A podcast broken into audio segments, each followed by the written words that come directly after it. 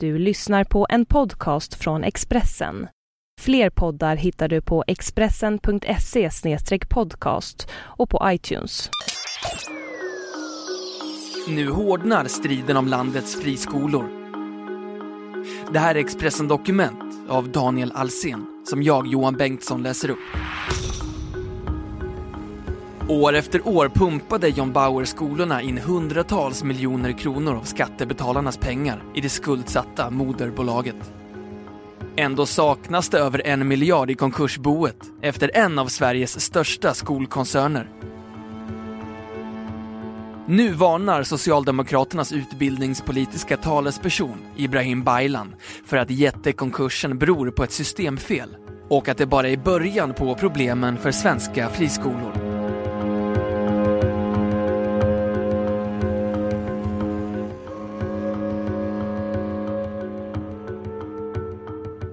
Expressen har granskat årsredovisningarna för John Bauer-koncernens bolag för de senaste fem åren. Där växer en bild fram av en skolkoncern som skuldsatt sig kraftigt för att berika ägare och expandera snabbt.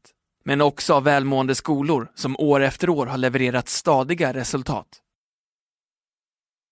Åren 2008 till 2012 har det dotterbolag som driver John Bauer-skolorna haft ett totalt rörelseresultat de pengar som är kvar när utgifter dragits från inkomsterna på mer än 448 miljoner kronor. Men pengarna har inte kommit eleverna till godo. Under samma period har moderbolaget tömt gymnasieskolorna på nästan lika mycket pengar genom så kallade koncernbidrag. Under de senaste fem åren har VD och styrelsen för koncernen också belönat sig själv med över 36 miljoner kronor i löner och arvoden. Förra året var visserligen det totala rörelseresultatet lägre än på många år. Men de påstått krisdrabbade skolorna levererade ändå nästan 24 miljoner kronor i överskott. Pengar som istället för att användas i undervisningen försvann vidare till moderbolaget, där de bland annat används för att betala av jättelika banklån. Styrelseordföranden Arne Bernroth menar att många kostnader fanns centralt och nämner bland annat datasystem, marknadsföring och ekonomiavdelning. De fick betala den kostnaden i form av koncernbidrag för att täcka underskotten i moderbolaget, säger han. Överskottet från de vinstgivande skolorna räckte ändå inte för att rädda den dåliga ekonomin i moderbolaget Förra året redovisade moderbolaget JB Education ett minusresultat på 81 miljoner kronor. Den tidigare yrkesofficeren Rune Tedfors startade hösten 2000 en fristående gymnasieskola i hemstaden Jönköping. Han döpte skolan till John Bauer efter en av bygdens stora söner, konstnären som i början av förra seklet som gjorde sig känd för sina trollska sagoillusioner. Eleverna stod snart på kö till den nystartade friskolan och med en snabb elevtillströmning följde pengarna. På bara några år mångdubblade Rune Tedfors sitt koncept till att bli Sveriges då största friskolekoncern med en omsättning som snabbt närmade sig miljardstrecket. Den småländska entreprenören lät sig dock inte nöjas. I en intervju berättade han om planer på expansion i Spanien, Indien och Norge. Den snabba expansionen blev samtidigt en guldgruva för Rune Tedfors och flera andra entreprenörer som han låtit hoppa på tåget. Skattepengar forsade in i skolkoncernen och under åren 2005 till 2008 kunde man plocka ut nästan 200 miljoner kronor i ren vinst.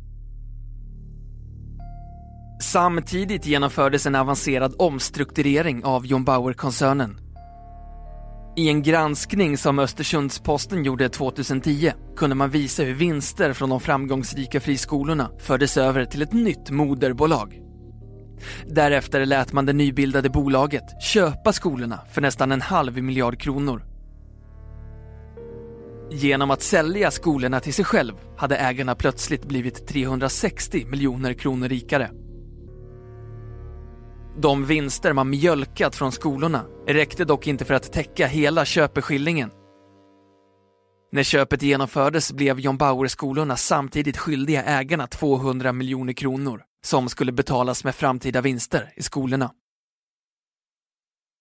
Som nyblivna miljonärer sålde Rune Teddefors och de mindre ägarna 2008 hela koncernen på nytt. Nu till det danska rikskapitalbolaget Axel.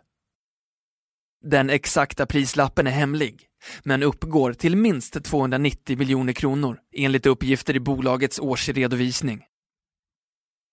Det uppskruvade värdet för koncernen och den skuldsättning som uppstått är dock inget som Rune Tedfors känner något ansvar för idag. Nej, definitivt inte. Man visste precis förutsättningarna och det fanns inga risker. Utan att gå in i detalj kan jag säga att de inte har gjort rätt för sig mot oss heller. De har bara betalt ungefär halva köpeskillingen, säger han.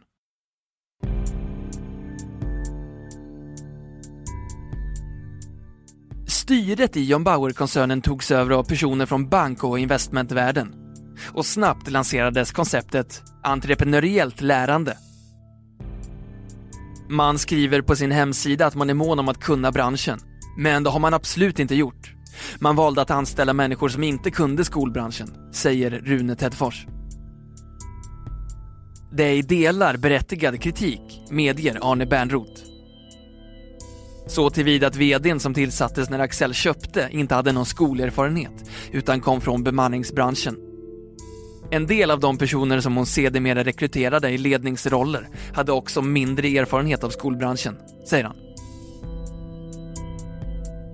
John Bauer-koncernens nya pedagogik med tonvikt på självständiga studier framhölls som nydanande och framgångsrik. Men när Skolinspektionen 2012 granskade 18 av koncernens skolor med över 7000 elever landade man i svidande kritik. Samtliga skolor i granskningen bedömdes ha så allvarliga brister, i flera fall direkt olagliga, att skoltillstånden var i fara. I ett pressmeddelande beskrev Skolinspektionen hur det citat entreprenöriella lärandet slutcitat funkade i praktiken. De skriver Tillsynen visar att undervisningen ofta bedrivs i längre lektionspass som domineras av självstudier utan att ansvariga har säkrat att alla elever får en ledning, stöd och stimulans som de behöver för att nå kunskapskraven. På tre skolor finns det exempel på elever som när de lätt och tidigt är färdiga med sin arbetsuppgift får gå hem, trots att det återstår lektionstid.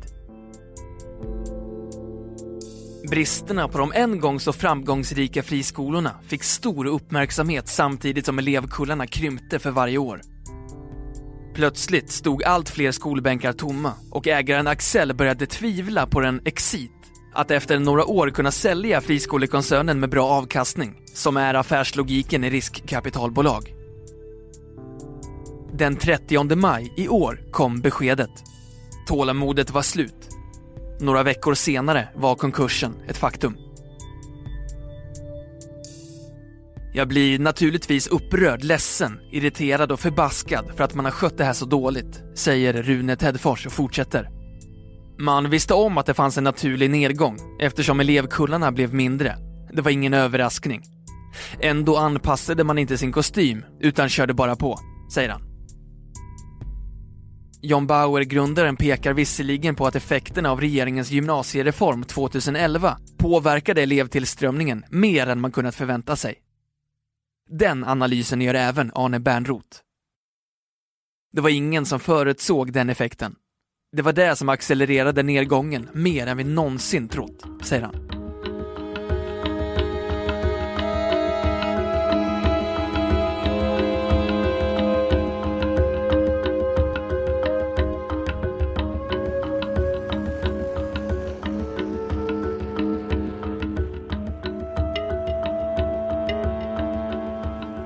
Men det är inte bara ägarnas bristande bedömningar av den framtida verksamheten som har brustit, utan det finns också ett systemfel, menar Ibrahim Baylan, som nu varnar för fler stora skolkonkurser.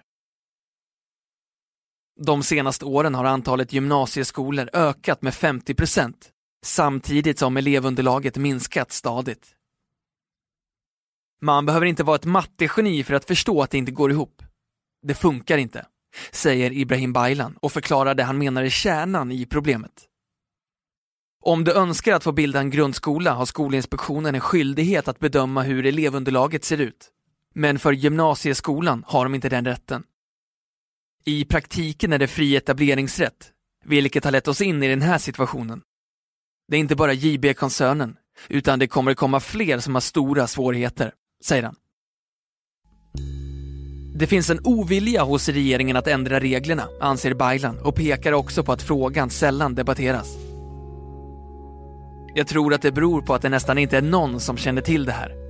Ärligt talat kände inte jag heller till det för tre fyra år sedan, säger han.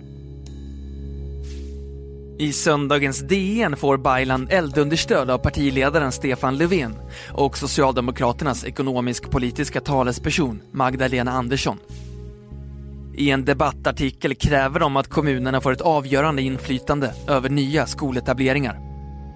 De skriver Staten ska samtidigt säkra kvaliteten vid tillståndsprövningen av nya fristående skolor. De riktar också skarp kritik mot regeringen.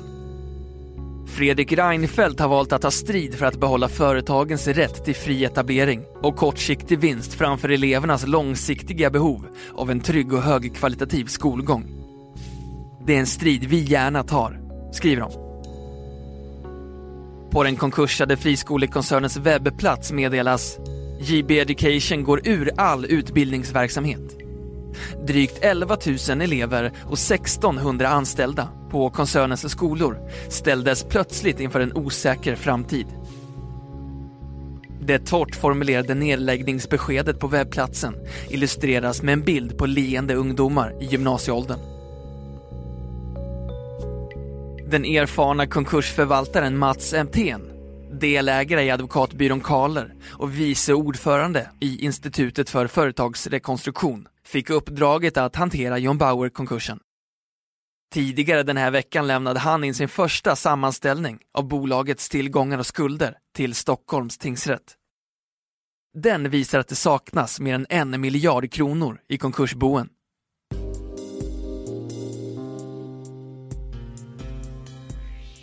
Den danska affärsbanken FIH, Ervers Bank, är den största enskilda fordringsägaren med krav på över 300 miljoner kronor.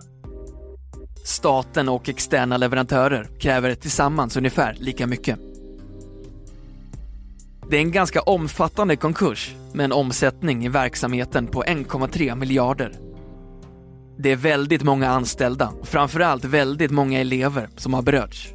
I den aspekten är det ett av de största uppdragen jag haft, säger Mats Semtén. Nu ska den konkursande skolkoncernen granskas noggrant. I slutet av augusti räknar Mats Semtén med att anlita en större, oberoende revisionsfirma för att se hur verksamheten har skötts. När de är klara kan man se om det finns saker att anmärka mot, säger han och fortsätter. Jag har hittills inte upptäckt något alarmerande eller oansvarigt men jag vill inte göra något slutligt uttalande innan jag sett revisorernas rapport. Hittills har 24 av John Bauer-koncernernas skolor med plats för drygt 7600 elever hittat nya ägare och drygt 1000 anställda tros få behålla jobbet. Kvar finns 700 elever som måste hitta en ny skola och 600 anställda som inte längre har något jobb. Och debatten lär rasa vidare mycket talar för att skolan blir en av de hetaste frågorna i valet nästa år. Rune Teddefors är fortfarande aktiv i skolvärlden och är orolig för vilka effekter konkursen kan få för friskolorna. De borde ha förstått att deras agerande skulle skapa en debatt som sätter branschen i problem. Jag driver fortfarande några grundskolor och vi märker att många är mer skeptiska mot att sätta sina barn i fristående skolor. Jag har respekt för den oron men det är olyckligt, säger han. Du har hört Expressen Dokument om att striden om landets friskolor hårdnar av Daniel Alsen som jag, Johan Bengtsson, har läst upp.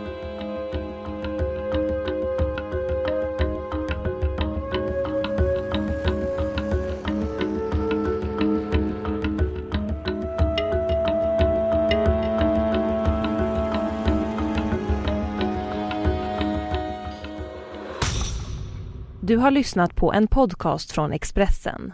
Ansvarig utgivare är Thomas Mattsson. Fler poddar finns på Expressen.se och på iTunes. Ny säsong av Robinson på TV4 Play.